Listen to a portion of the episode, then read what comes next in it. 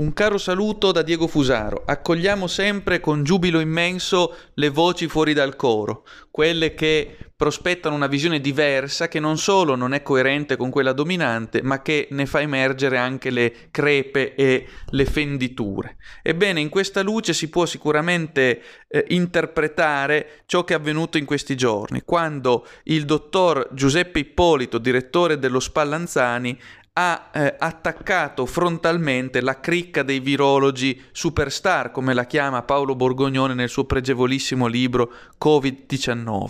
Ippolito dello Spallanzani ha attaccato duramente la tribù dei virologi vaticinanti televisivi, dicendo testualmente a Sky TG24, cito: "C'è gente infatti che si fa pagare per andare in televisione, così come c'è chi si raccomanda ai giornalisti pur di andarci, o gente i cui uffici stampa chiedono uno spazio TV al giornalista amico".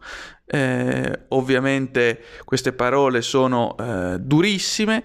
E dice ancora: "Ciò sta trasformando quella che era l'infodemia dei primi tempi in una vera guerra di comunicazione. Stiamo creando una serie di visibilità che non sono né correlate al rigore scientifico né ad onestà intellettuale e di cui ci dobbiamo preoccupare. Abbiamo bisogno di avere un'unica voce, perché se continuiamo a dare tanto spazio a notizie di questo tipo", dice, "la gente non sa cosa deve fare. Ci vuole rispetto e responsabilità". Così parlò appunto Ippolito dello Spallanzani. Parole durissime che si rivolgono aspramente contro la tribù dei virologi vaticinanti televisivi, che ormai troviamo su tutti i canali, spesso anche in simultanea, non si capisce come, sono ormai sciamani che dispongono anche del dono dell'ubiquità e potremmo dire della compresenza simultanea su più reti dell'infodemia che ormai si accompagna, oltre che far rima, con la pandemia.